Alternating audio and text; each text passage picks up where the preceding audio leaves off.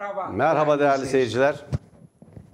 Değerli izleyiciler, bu Emniyet Genel Müdürlüğü'nün polislerin kamu hizmeti yaparken, kamu hizmeti yaparken, yani özel hayatla tamamen ilgisiz, kamuya dönük bir hizmet yaparken, üstelik de kamu düzenini filan sağlamaya çalışırken, kayıt yapılmasını engelleyen e, genelgesi üzerine çok uzak bir geçmişte olmayan e, sanıyorum Sayın Binali Yıldırım söylemişti. O sırada e, çok önemli bir görevdeydi. Hep o önemli görevlerdedir biliyorsunuz. Bütün bu zaten e, izleme, kaydetme, e, efendim şeyler işte e, bütün e, kameralar, telefonlar, dinlemeler, onların e, kaydedilmesi, HTS kayıtları, kim hangi yerden e, kimin telefonu nereden sinyal veriyor filan bütün bunların düzenini sevgili Sayın e, Binali Yıldırım kurmuştu. Sanıyorum o sırada gene önemli bir görevdeyken bu e, telefonların dinlenmesi konusunda e, şeyi tam çıkaramıyorum. Yani bu Silivri davaları sırasında yapılan kumpaslardan bir olay mıydı yoksa sonradan mı çıkmıştı? Dedi ki Herhalde o dedi çok yanlış hatırlamıyorsam. Eğer o demediyse özür dilerim ama çok e, önemli bir yönetici AKP iktidarından. Yahu dedi ne korkuyorsunuz dedi sakınacak bir şeyiniz yoksa eğer yasa dışı bir şey konuşmuyorsanız bir şey yapmıyorsanız çekinmeyin efendim dedi ne olur dedi dinlenir kaydedilir alınır dedi. Yanlış. Neden yanlış? Çünkü insan telefonda kardeşim aşkta konuşur, meşk de konuşur, iş de konuşur, özel hayatıdır. Hiç kimse, hiç kimse bir insanın telefonunu dinleyemez ve kayda alamaz. O zaman bu söz fevkalade yanlıştır. Fakat iş polisin kamuya yönelik, kamuya yönelik, kamuya dönük bir hizmet yaparken o hizmeti yaptığı sırada yasalara uygun davranıp davranmadığının saptanması için kaydedilmesine gelince bunun özel hayatta falan hiçbir ilgisi yok. Bu bir gene devlet büyüğünün zamanında söylediği gibi özel değil, genel, genel hatırlıyorsanız bir özel hayatın e, görüntüleri için öyle denmişti. Özel. Ne özeli? Genel, genel denmiş. Asıl genel, genel olan bu. Polis bir görev yaparken dünyanın her yerinde Amerika'da öldürüyorlar. Hem de bilmem gırtlağına diziyle basarak veya tabancayla ateş ederek. Türkiye'de görüyoruz bir takım görüntüleri. Fransa'da öyle. Yani polis dünyanın her yerinde denetime tabi. Şimdi Amerika bunun çözümünü nasıl bulmuş? Yani e, elbiseye, e, üniformaya kamera takıyor. Biliyorsunuz askerlikte özel görev yapılırken e, miğferlere takılır kamera. Miğferden izlenir. Yani bu artık dünyanın her yerinde kullanılıyor. Yani bırakın başkasının e, bir telefonla filan e, bunu e, çekmesi ve kaydetmesi ve yayınlamasını örgütün kendisi o, o, o güvenlik gücünün bağlı olduğu örgütün kendisi kendi elemanlarına bunu takıyor ki hem kendisi uzaktan görsün hem de işte e, işin e, sonradan kontrolü yapıldığında yasalara aykırı bir şey varsa cezalandırılsın veya eğitim için kullanılsın filan. Şimdi dolayısıyla sen ey iktidar, ey iktidar, sen insanların özel hayatlarını bile telefonlarını dinleyerek ve kaydederek hatta kameralar aracılığıyla yatak odalarına girip bunları sosyal medyada yayınlayarak insanların özel hayatlarını bile hem de yasalara ve anayasaya aykırı olarak saptarken normal bir hukuk devleti içinde değerli güvenlik güçlerimizin ki ben hala polise ve yargıya hala inanırım, çok da eleştirilirim. Sen diyorlar adam olmazsın, hala bu polise, bu yargıya inanıyorsun. Evet ben hala hem, hem e, savcı ve e, yargıçların hem de polis e, özellikle amirlerinin e, eğitilmiş olan müdürlerin filan daha insan olduğunu düşünürüm. Hala buna inanıyorum. Hala diyorlar sen inanıyorsun ama işte bu olay gösteriyor ki hazırlık yapıyorlar. Yani nedir bu diyorlar? Bu bu şiddet kullanacak, onun kaydedilmesini, önlenmesini, o şiddetin kaydedilerek önlenmesini engellemeye çalışıyorlar. Şimdi bu fevkalade önemli bir husus. Yani ey iktidar insanların özel hayatına müdahale ediyorsun anayasaya aykırı olarak. Halbuki hukuk devletinin gereği olarak polisin görev yaparken kaydedilmesini engelleyici bir yönetmelik veya bir genelge çıkarabiliyorsun. Olmaz böyle şey. Dedikten sonra buyurun. Şimdi hocam Emniyet Genel Müdürlüğü'nün polislerin ses ve görüntü almasını yasaklayan antidemokratik sansür genelgesi Cumhuriyet Halk Partisi liderinin söylediği gibi demokrasinin askıya alınmasıdır. Bu basit bir polis genelgesi değildir. Bu Türkiye'deki demokratik hak ve özgürlüklerin tasfiyesi, demokrasinin askıya alınması, Türkiye'nin totaliter bir rejime geçtiğinin ilanıdır. Bunun başka hiçbir anlamı yok. Bunu böyle değerlendirmek lazım. Çünkü eğer eğer e, sadece bir polisin e, yayınladığı genelge bir iç genelgeden söz etmiyoruz. Kamuoyunu bilgilendirme ve kamuoyu yani toplum adına denetim yapma görevi olan medyanın, basının, gazetecilerin görüntü almasını engellediği gibi herhangi bir yurttaşın cep telefonuyla ve benzeri bir takım araçlarla görüntü kaydetmesini de yasaklamaya çalışan Dolayısıyla sadece gazetecilere değil, bütün topluma bir yasak getirmeye çalışan bir genelge. Kaynağını ne yasadan ne anayasadan alıyor. Keyfi, Emniyet Genel Müdürlüğü, İçişleri Bakanlığı'nın onayıyla, oluruyla bir genelge yayınlıyor. Ve diyor ki o genelgede biz e, şeyi e, eylem sırasında polisin görev yaptığı anlarda, eylemcilerle yan yana olduğu anlarda diye de sınırlamıyor. Biz görev yaptığı her an gazetecilerin görüntü almasını yasaklıyoruz. Niye yasaklıyorsunuz? Neden yasaklıyorsunuz? Şimdi bakın şu anda görüntüde e, Vedat Bilgin var. Kim bu Vedat Bilgin? Vedat Bilgin yeni Çalışma ve Sosyal Güvenlik Bakanı. Ne diyor Vedat Bilgin? 1 Mayıs demokratik ülkelerde, özgürlüğün olduğu ülkelerde kutlanır. Özgürlüğün olmadığı kapalı rejimlerde, kapalı toplumlarda kutlanamaz diyor. Peki biz 1 Mayıs'ta hangi görüntüleri gördük? Alabilirsiniz arkadaşlar bu görüntüleri. 1 Mayıs'ta polisin görüntüleri nasıldı? Medyaya yansıyan görüntüleri. O kadar orantısız bir biçimde şiddet kullandılar ki insanlara karşı. O kadar acımasızca şiddet kullandılar ki sanki bir düşmana saldırır gibiydi. Bir düşmana saldırır gibiydi. Arkadaşlar müdahale görüntülerinden verelim. Yani müdahale görüntülerinden verelim. Şimdi bu kadar büyük bir kinle, bu kadar büyük bir e, düşmanlık güdüsüyle polisin müdahale etmesini anlayabilmek mümkün değil. Ardından Cumhurbaşkanı Erdoğan hamdolsun ağır yaralımız yok dedi. Ağır yaralı yok dedi. Ya bir müdahale kararı verilmiş ama işin dozu kaçmış bu belli. Bunu fark ediyor. İşin dozunu kaçtığını fark ediyor. Hamdolsun büyük bir yaralımız yok diyor. Neden? İnsan hakları eylem planını devreye soktuklarını iddia ettikleri bir dönemde coplarla, biber gazlarıyla insanları yerlerde sürükle, sürükleyerek tıpkı Amerika Birleşik Devletleri'nde olduğu gibi siyahi bir e, Amerikan yurttaşının boğazına basıp ölümüne yol açan e, polisler gibi polisler gibi insanların boğazlarına dizleriyle basarak sembolik zaten sokağa çıkma yasağı var. Sembolik bazı gösterilere bile tahammül edemeyen bir iktidarla yüz yüzeyiz. Ne diyor Vedat Bilgin? 1 Mayıs özgür ülkelerde, demokratik ülkelerde, özgürlüğün olduğu ülkelerde kutlanır diyor. Demokrasinin olmadığı kapalı rejimlerde, kapalı toplumlarda kutlanamaz diyor. Vallahi yani biz birinden ısrar etseydik bir hükümet mensubundan böyle bir açıklama alamazdık. Bu totaliter bir rejime geçildiğinin ilanıdır.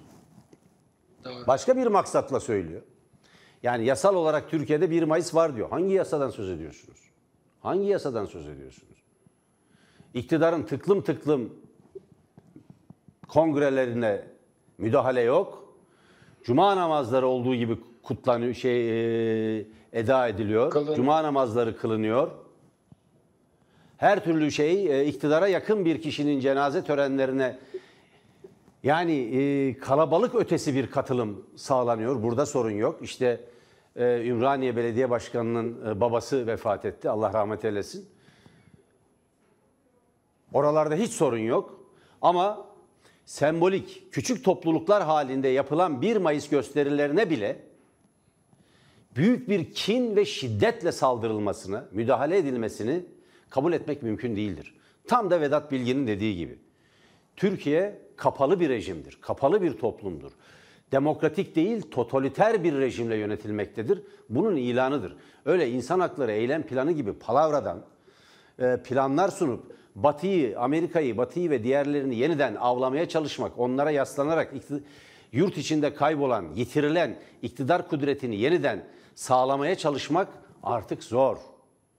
Ancak liberallerin desteğiyle Avrupa Birliği sopasını kullanarak muhalefete ezmişlerdi 2007, 2008, 2009, 2010 gibi bir tarihsel dönemeçte. Onlarla işi bitince iktidarın onlar da bir kenara attı. Hatta bir kısmını hapse de attı. Artık zor. Artık zor. Ben böyle değerlendiriyorum. Tam bir iki yüzlülükle, siyasi iki yüzlülükle, siyasi sahtekarlıkla karşı karşıya olduğumuz kanaatindeyim. Evet. Gayet haklısınız. Şimdi e, değerli izleyiciler, e, ben işin e, sadece kamu görevi, kamu düzenliğini koruma görevi yapan polisin denetimi açısından e, irdelenmesini söze e, dile getirmiştim. E, Sayın e, e, Yanardağ bunun insanların e, haber alma özgürlüğü ve demokratik rejimlerde e, vazgeçilmez bir hak olan medya özgürlüğü açısından e, ne kadar vahim bir durum olduğunu söylüyor. Şimdi e, biliyorsunuz mahkeme kararlarıyla bir insana faşist demek veya bir rejimi faşizmle, faşizm olmakla e, nitelemek e, hakarete girmiyor. Bu bir e, siyasal niteleme ve siyasal e, anlatma, siyasal terim kullanma anlamına geliyor. Bunu, buna ilişkin birçok mahkeme kararı var. Dedikten sonra tabii Rütük'e söylüyorum, Rütük'e. Yani Rütük'e söylüyorum çünkü Rütük öyle bir şey ki maşallah yani eğitimlerini ne kadar yaptıklarını bilmediğim kişilerden oluşan bir şey ki yani böyle e, gene durumdan görev çıkarırlar filan diye.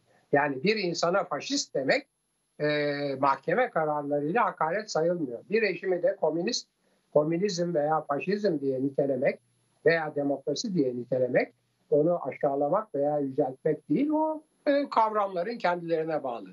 Şimdi bu alınan kararın baskıcı rejimlerin en zirve noktasına ulaşan faşist rejimlerin benzeri bir karar olduğu, faşist rejimleri andıran bir karar olduğu bütün medyada, sosyal medyada, doğru dürüst yazılı olan medyada açıkça belirtiliyor. Böyle bir karar olamaz.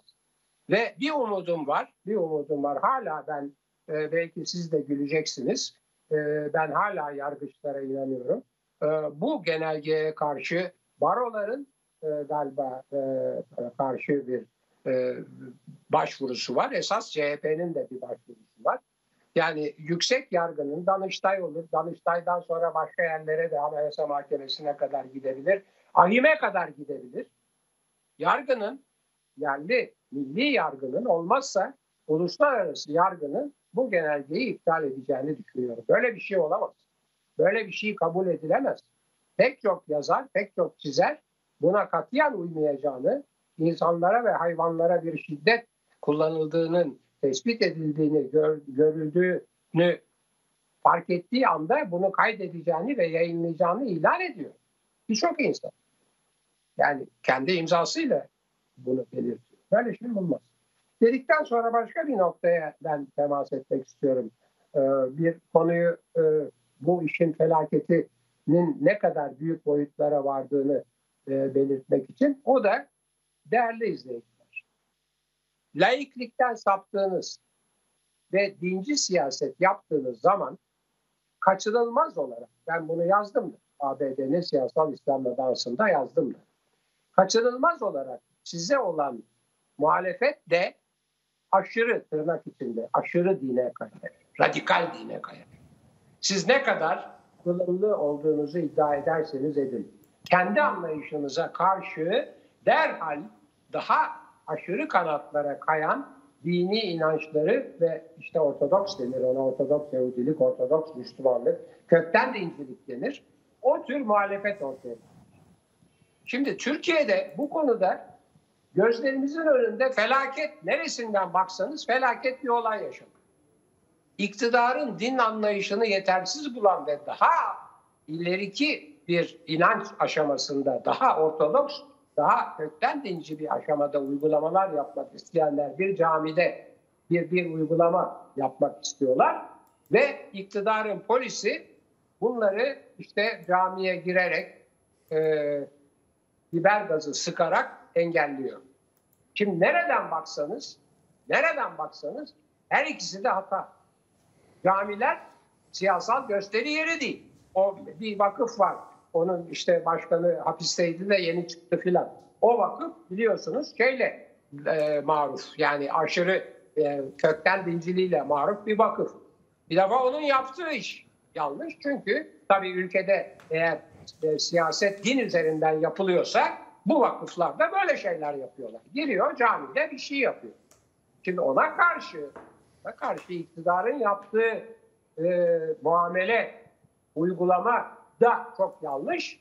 Camiye işte e, bilmiyorum ayakkabılarıyla mı ayakkabısız mı herhalde o kadar kargaşa içinde e, polisler de ayakkabı çıkarmaya da vakit bulamamışlardır. Polisler giriyor ve biber gazıyla onları dağıtıyor. Tabii bu nasıl ondan sonra istismar ediyor? Vay işte bak dindar diyen iktidar böyle böyle şeyler yapıyor. Laiklikten saptığınız zaman bunun çıkışı yok. Ey iktidar. Buyurun efendim. Hocam şimdi bu e, Furkan Vakfı'nın e, Gaziantep'teki bir camide ibadet, bu ibadet de bir tür perhiz diye nitelendirilebilir. İtikaf ibadeti dedikleri bir ibadet biçimi var. Birkaç gün özellikle Ramazan ayı ya da 3 aylar dediğimiz dönemde yapılır. Özellikle de Ramazan'da yapılır. Birkaç gün işte belirlenen bir camide e, dünya dünya işlerinden elini eteğini çekip e, orada yatıp kalkarak kendisini ibadete veren, verme e, şekline verilen isimdir. İtikaf e, ibadeti. Gaziantep'te bu ibadetin yapılabileceği üç cami gösterilmiş aslında. Yani eğer yapmak isteyenler olursa üç ayrı yerde, üç ayrı bölgede üç cami gösterilmiş.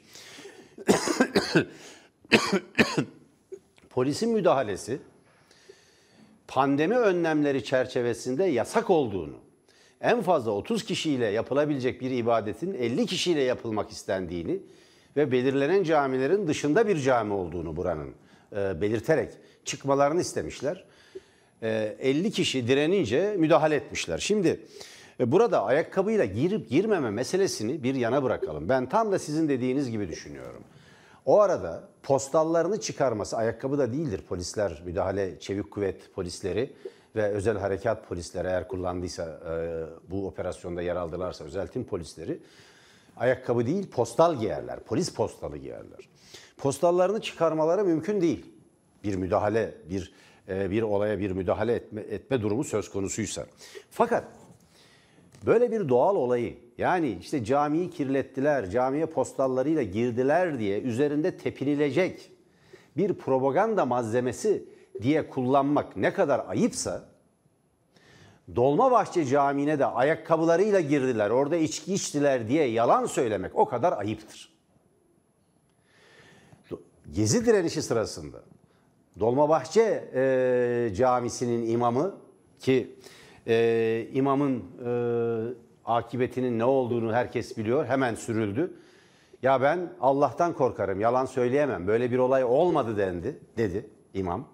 Ve hemen sürgün edildi. Hemen o camiden alındı. Tarihi camilerden biridir. Kültür mirası e, Türkiye Cumhuriyeti'nin Türkiye'nin kültür mirasları arasındadır. Dolmabahçe Camii. Yani onlar e, Dolmabahçe Camii, Valide Sultan Camii, e, Ortaköy'de ve Aksaray Meydanı'nda hemen Pertevniyel, Lisesi'nin yanındaki caminin mimarisi birbirine çok benzer. Ermeni mimarlar tarafından yapılan çok güzel camilerdir. Ve valide sultanlara e, verilmiş, onlar adına yapılmış camilerdir. Onlara ithaf edilmek üzere padişah olan şehzadeler tarafından yapılmış camilerdir. Tarihi bir niteliği de vardır bu camilerin. Korunurlar. O bakımdan oralarda imamlık yapanlar sıradan insanlar değildir. Gerçi biz Ayasofya Camii'ne nasıl bir imam atandığını gördük. Laiklikle derdi olan, kendisi gibi düşünmeyen, kendisi gibi İslam'ı yorumlanmayan, herkese hakaret eden birisinin olduğunu boynu kanıl, kalın e, ve üstelik de profesör ünvanlı El Ehser Üniversitesi'nde, üniversite diyorlar bir de. El Ehser medresesidir orası. Şeriat medresesidir. Bir de YÖK'ün onun diplomasının denkliğini kabul etmesi söz konusu. Tartışmalı bir biçimde. Ama e, bunu hatırlatması bakımdan önemlidir Gaziantep e, Camii'nde yaşanan olay. Yani e, valiliğin hemen ardından yaptığı açıklamada bence çok önemli. Valiliğin açıklaması da şu. Diyor ki valilik açıklaması hemen okuyorum. Bu provokasyonu yapan kişiler daha önce haklarında çeşitli defalar terör soruşturması yapılan Alpaslan Kuytul yandaşlarıdır.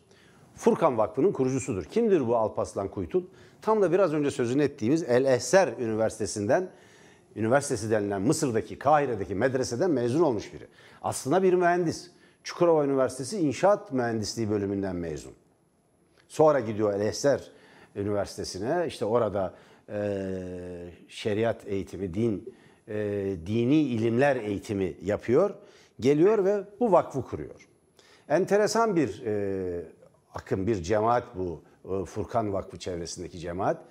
AKP ile e, Fethullah Gülen cemaati arasında durmaya çalışan, e, Fethullahçı çeteye tavır almakla birlikte birebir e, iktidarı da AKP iktidarında da desteklemeyen, arada bir yerde konumlanmaya çalışılan çalışan bir cemaat diye biliniyor. 55 yaşlarında bu Alpaslan Kuytul radikal görüşleriyle e, tanınıyor. E, fakat Gaziantep valisi onu terör örgütü olarak, e, terör eylemlerine girişen bir örgüt olarak nitele, nitelendiriyor. Diyor ki, evet, pandemi e, öncesinde, e, evet pandemi öncesinde e, bahse konu üç cami ayrılmıştı diye devam ediyor ve diyor ki bu örgüt, bu çevre, bu cemaat çeşitli terör faaliyetleri nedeniyle de haklarında kovuşturma yapılan bir cemaattir diyor. Şimdi demek ki demek ki demek ki bir İslami eğilime, bir İslam e, İslamcı bir gruba, farklı bir İslam yorumuna sahip bir cemaate pandemi kurallarının dışına çıkınca müdahale edebiliyorsunuz. Müdahale ederken de işte ayakkabıyı çıkartmak, bilmem ne filan, abdest alıp girmek gibi bir takım camiye girilirken ya da namaz kılmak için yapılır o genelde ama ayakkabılarını çıkarmadan girilmesi Türkiye'de ve İslam dünyasında geleneksel olarak doğru bulunmaz, ayıp sayılır. Günah sayılır, saygısızlık kabul edilir. Peki görev sırasında bu geçerli midir? Bence değildir. O bakımdan polisler belki bu nedenle eleştirilmeyebilir. Peki yaralıları Dolmabahçe Camisi'ne taşıyan ve orada yine ayaklarını, ayakkabılarını çıkararak görev yapan doktorlar ve hemşirelerin orada yaptığı görev nedeniyle o büyük yalanı söylemek caiz midir? Mesele bu aslında. Bir çelişki ortaya çıkarması bakımından çok tipik bir örnektir. Çok haklısınız. Şimdi e, sanıyorum ki e, iktidarın bütün yaptığı yanlışlar e, ve ısrarla üzerinde durduğu gerçek olmayan şeyler, yalan dememek için nezaketimden öyle söylüyorum, iddialar zaman içinde dönüyor. Tam anlamıyla bakın, tam anlamıyla. Türkiye'de çok güzel bir deyim vardır, ayağına dolaşmak. Tam anlamıyla ayaklarına dolaşıyor. Şimdi iki şey konuşuyoruz bak. İki şey. Bir, camide polisin müdahalesi ve camiye girilme ve camide siyasal eylem konuşuyoruz. İki, polisin kamuya kamu hizmeti yaparken kamu düzenini sağlamak için yaptığı müdahalelerin kayda alınmasını konuşuyoruz. Her ikisinde de her ikisinde de iktidar geçmişte fevkalade yanlış gerçeklere uygun olmayan, anayasaya uygun olmayan bilgiler verdi ve eylemler yaptı. Dolmabahçe olayı da verdiği bilgiler gerçeklere uygun olmayan bilgilerdi. Şimdi ayağına dolaştı, dolaştı döndü. Ee, Furkan Vakfı ve polisin müdahalesi konusunda.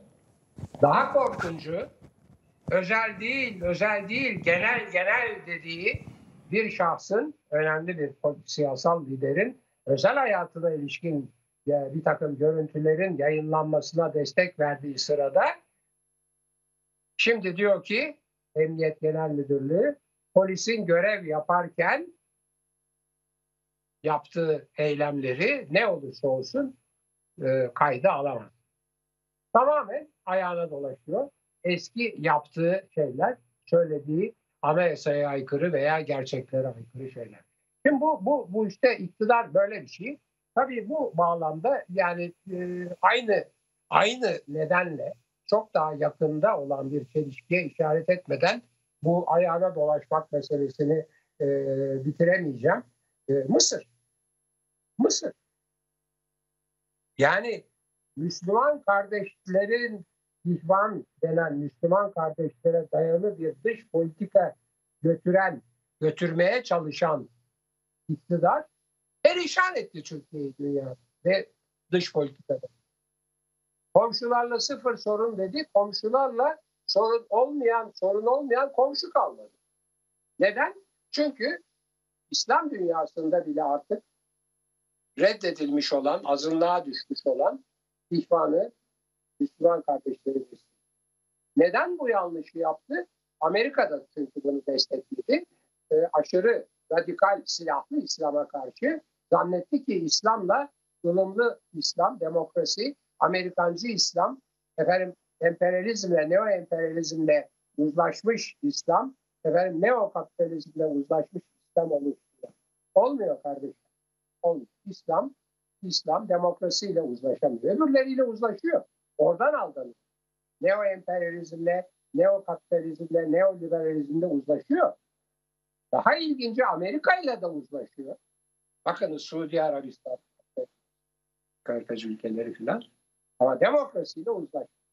Ha, Mısır'da bu yaşanınca Amerika pragmatik stabil derhal bu modelini geri çekti. O sırada hatırlayın bu o laf e, Obama'nın sözüdür ki ben bir siyahinin başkan seçilmesinin Amerika'da ne büyük devrim olduğuna ilişkin birçok yazı yazmış bir insanım. Ama Türkiye'yi model ülke diye niteleyip bu ılımlı İslam modelini maalesef yanlış olarak Amerikan dış politikasının temellerinden biri yapan Obama'dır. Şimdi onun yardımcısı da canımızı okuyor işte Ermeni soykırımı falan diye. O da çünkü Ermeni ve Rum lobilerinin desteğiyle bir siyasal kariyer yapmış bir adam. Amerika vazgeçti, biz vazgeçemedik. E işte ondan sonra yani e, mübareği düşüren Mursi tekrardan demokrasiyle uzlaşamadığını ispatlayınca Sisi onu indiriverdi. Zaten Erdem Bey 40 defa burada anlattı. E, Mursi'nin aldığı oy, katılanlar, yüzdeler vesaireye baktım da çok küçük. Ya ne oldu? Biz bizim bizim iktidar Türkiye'de diyemeyeceğim artık Türkiye değil. Bu iktidar, AKP iktidarı. Vay efendim işte şudur budur. Hatta yemeklere ya toplantılara eğer o gidiyorsa ben gelmem. O masada olursa ben o masaya oturmam filan derecesine getirildi. Şimdi Mısır'la tekrardan kol kola, gönül gönüle, göz göze geliyoruz.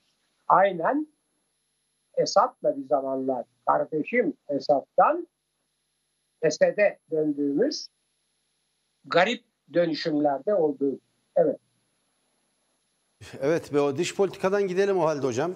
Şimdi Amerika Birleşik Devletleri e, Başkanı, yeni Başkanı Biden'ın e, bütün dünya liderlerini, diğer ülkelerin liderlerini aradığı halde en son 3 ay e, Erdoğan'ı aramaması ve 3 aydan sonra arayıp yarın Ermeni soykırımını ilan edeceğiz, tanıdığımızı ilan edeceğiz, bu tezi kabul ettik demesi ve bir dizi tavizi kendisinin önüne koyduğunu biliyoruz. Şimdi e, buna yönelik e, Türkiye'nin Ermeni soykırımı tartışmasından bağımsız, onu bir kenara bırakarak e, bu değerlendirmeyi yapıyorum. O konuyla ilgili görüşlerimizi daha önce burada ifade ettik. Ben kendi görüşlerimi ifade ettim. Özgün farklı bir bakışım olduğunu beni yakından izleyenler, 18 dakikayı takip eden bütün seyircilerimiz ve okurlarım bilir. Şimdi Biden'ın e, ertesi gün Ermeni soykırımı tezini ülke olarak benimsediklerini ilan edeceklerini söylemesinin bir anlamı var. Biden sıradan bir isim değil değerli seyirciler. Son 50 yıldır Amerikan politikasında son derece etkili olmuş bir isim. Uzun yıllar senatörlük yaptı. Senato Dış İlişkiler Komisyonu Başkanlığı yaptı. 8 yıl Obama'nın yardımcılığını yaptı. Yani Biden'ın görüşleri Amerikan devletinin, Amerikan askeri sınai kompleksinin de görüşleriydi. O bakımdan daha önce seçilen devlet başkanları seçilmeden önce Ermeni soykırımını tanıyacaklarını kampanya sırasında açıklarlar, ilan ederler. Hatta seçmen desteğini almak için bunu kullanırlar. Ama iktidara geldiklerinde, yönetime geldiklerinde o askeri sınai kompleksin, Pentagon'un, dışişleri bürokrasisinin uyarılarıyla Türkiye'nin bölgede taşıdığı önem nedeniyle geri çekerlerdi. Bu kez olmadı. Niye olmadı? Amerikan devleti de, Amerikan askeri sınai kompleksinin temsilcileri de Pentagon'da, Dışişleri bürokrasisi de görüşlerini değiştirdi. Çünkü Türkiye'nin eski önemi kalmadı. AKP iktidarı Türkiye'yi çökertti, iflas ettirdi dış politikasını. Bölgedeki bütün etkinliğini neredeyse sınırladı. Biz büyük devletiz, bağımsız politika izliyoruz diye ortalığı birbirine katanlar, mangalda kül bırakmayanların getirdiği, bizi getirdiği, bu ülkeyi getirdiği yer aşama böyle bir yerdir. Böyle bir aşamadır. Bir kıymeti harbiyesi yok. İstediğiniz tepkiyi ortaya koyun. Biz bunu açıklayacağız demektir. Ve nitekim son derece düşük profilli bir tepki verilmesinin nedeni de açıktır. Çünkü iktidar içeride büyük bir ölçüde güç kaybetmektedir. Yani 5 milyona yakın AKP destekçisi, AKP'ye oy veren yurttaşımız AKP iktidarından desteğini çekmiş son 4 ayda ortaya çıkan bir tablodur bu.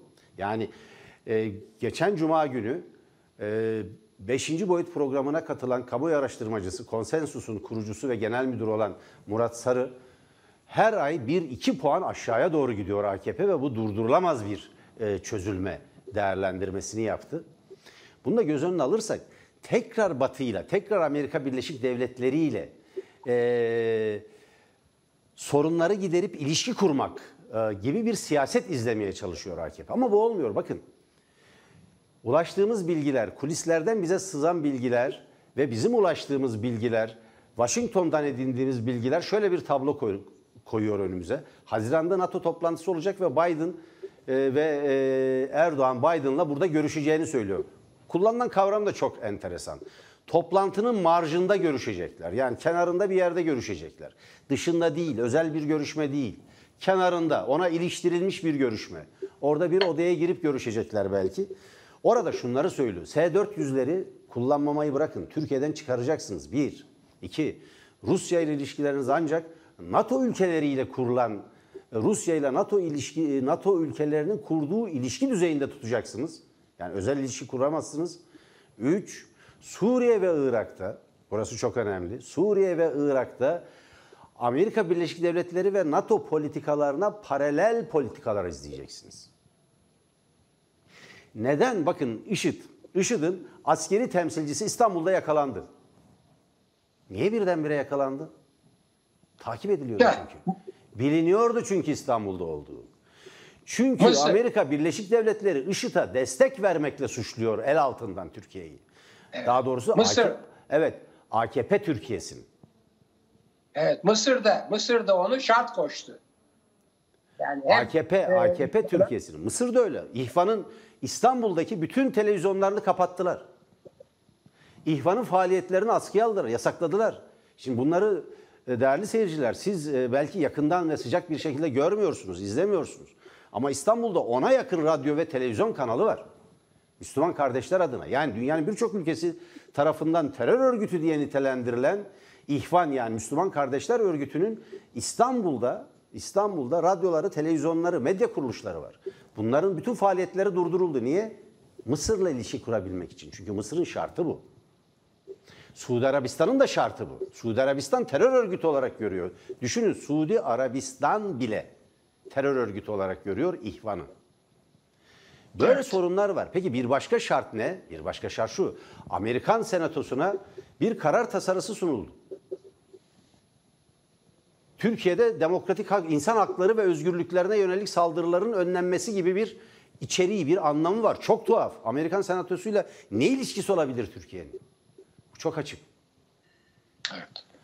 Sadece Türkiye'de AKP iktidarını sıkıştırma amaçlı. Çünkü kendilerinin iktidara gelmesine katkıda bulundukları, kendilerinin iktidara gelmesini sağladıkları AKP'nin kontrolden çıktığını düşünüyorlar. Tipik e, siyaset e, siyasal İslamcı e, şey tarzı, faaliyet tarzı. Evet. Tarzı siyasetlerine takiye. Öyle. Siyasi ikiyüzlülük. Evet. Bugün bir e, ülkeyle anlaşıp yarın başka bir ülkeyle anlaşmaya çalışmak. Amerika ve Rusya tahterevallisinde iş görmeye kalkışmak. İki sandalyeye birden oturmaya çalışınca hem Amerika hem Rusya sandalyesine sandalyeler biraz birbirinden açılınca iki ülkenin sandalyeleri küt diye düştü. AKP Evet. iktidarı. Olay bundan ibaret. Buyurun hocam. Evet şimdi değerli izleyiciler bu manzaranın üstüne iki tane şey daha koyun. Çünkü sonuna doğru yaklaşıyoruz programın. Ee, Sayın e, Yanardağ. Daha var hocam biraz daha var.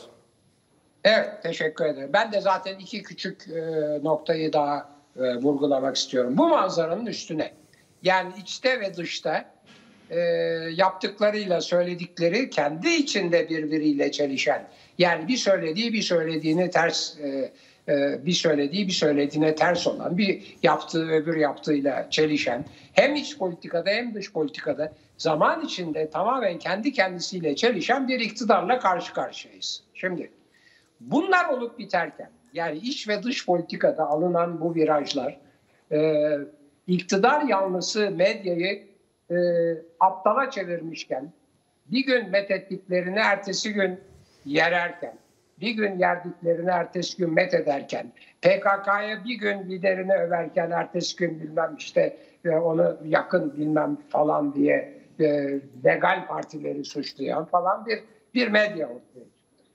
Ve bu medyada felaket bir e, hem dal kavukluk hem gerçeklere uymayan, sadece bakın gerçekleri yansıtmayan değil, yalan haber var, yalan. Gerçeklere aykırı haber. Olanın tam tersini söylüyor. Olanın tam tersini anlatıyor. Şimdi şu anda örnekler vermeyeceğim ama iki şey söyleyeceğim.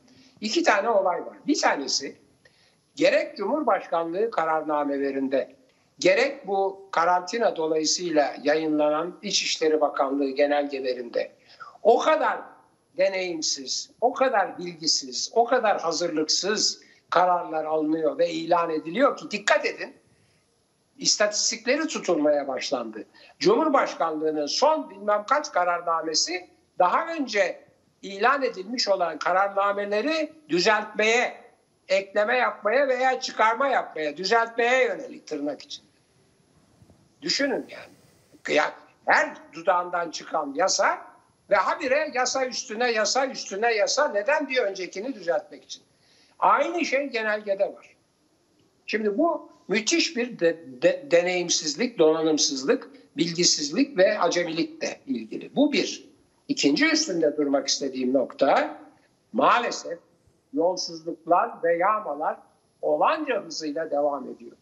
İşte bakanın biri en son küçücük küçücük bir şey küçücük kocasından bilmem kaç milyonluk bilmem ne almış da bilmem kendisi de daha önce bilmem gümrük ödemeden ama bakan atanmış filan ikizlere direniş o beş kardeşlerden birine yapılan kıyak büyük firmalara tanınan gelir muafiyetleri yani vergi gelir vergisi muafiyetleri hem veriyor ihaleyi o ihale miktarı kadar gelir vergisi muafiyeti tanıyor. İnanılmaz şeyler. Yani bir donanım, donanımsızlık ve beceriksizlik, iki yolsuzluk ve yağma olanca hızıyla devam ediyor ve şu anda hala karantinada müthiş bir kargaşa var. Efendim kim izin verecek, nereden izin verecek? Ha bu arada o izin alması istenen e-devlet siteleri de çökük halde. Oralara da giremiyorsunuz. Girseniz soru, sonuç alamıyorsunuz filan. Böyle de bir sıkıntı var. Zaten onların ilkeleri de yanlış. Yani e, matbaaların, gazetelerin, televizyonların e, karantinadan muaf olduğuna ilişkin genelge var. Orada çalıştığınıza ilişkin kimlik gösterdiğiniz zaman renk arıyor, renk. Neyse. Evet hocam. Şimdi çok hızlı iki şeye değin, iki noktaya değineceğim. Değerli seyirciler, e, bir ayda Nisan ayında e, koronavirüsten yani Covid-19 salgınından e, kaybettiğimiz yurttaşlarımızın sayısı ortaya çıktı. Bir felaket. 8594 yaklaşık 8600 resmi rakam bu. 8600 yurttaşımızı kaybettik. Bunu 3 ile çarptığımızı düşünün. Yaklaşık 24 bin yurttaşımızı kaybettiğimiz ileri sürülüyor. En az ama en az 8594 yurttaşımızı salgın nedeniyle kaybettiğimiz açık. Bugün Tele1 İstanbul Mezarlıklar Müdürlüğü ile görüştü. Müdürüyle görüştü. Tele1 mikrofonlarına arkadaşımız Engin Açar'ın sorduğu sorulara yanıt veren İstanbul Mezarlıklar Müdürü bize gelen hiçbir vakada koronavirüsten e, hayatını kaybettiği belirtilmiyor diyor. Hiçbir vakada. Bu bugüne kadar 10 10 kişinin böyle cenazesi geldi. Onlar da yurt dışından e, öldükleri için yurt dışından Türkiye'ye gelen, Türkiye'de defnedilmek istenen hastalardı ya da cenazelerdi diyor. Şimdi vahim bu tablo. Yani toplumdan gerçekleri gizliyorsunuz.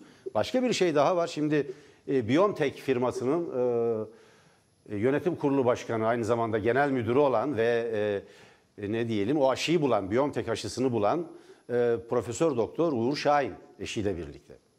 Türkiye'ye hiç kar etmeden maliyetine bu aşıları göndermek istedik ama Türkiye bunu kabul etmedi diyor. Hangi Evet. Türkiye o? Hangi Türkiye o?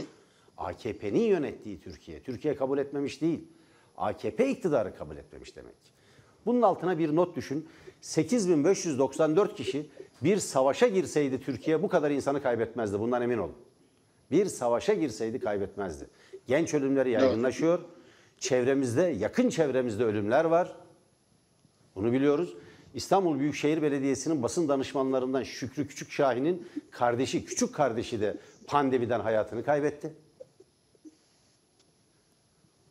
Kendisine ben başsağlığı diledim. Buradan bir kez daha diliyorum arkadaşımız. Şimdi bu kadar yakınımıza kadar gelmiş durumda. Bu bir felakettir, bu bir iflastır, bu bir yenilgidir. Bunun sorumlusu Türkiye'yi yönetenlerdir. Bu kadar yaygın ve bu kadar büyük bir ölüm tablosuyla yüz yüze olmamızın sebebi budur. Lebalep kongrelerdir, Ayasofya açılışlarıdır, bir çözüm bulunamayan cumalardır.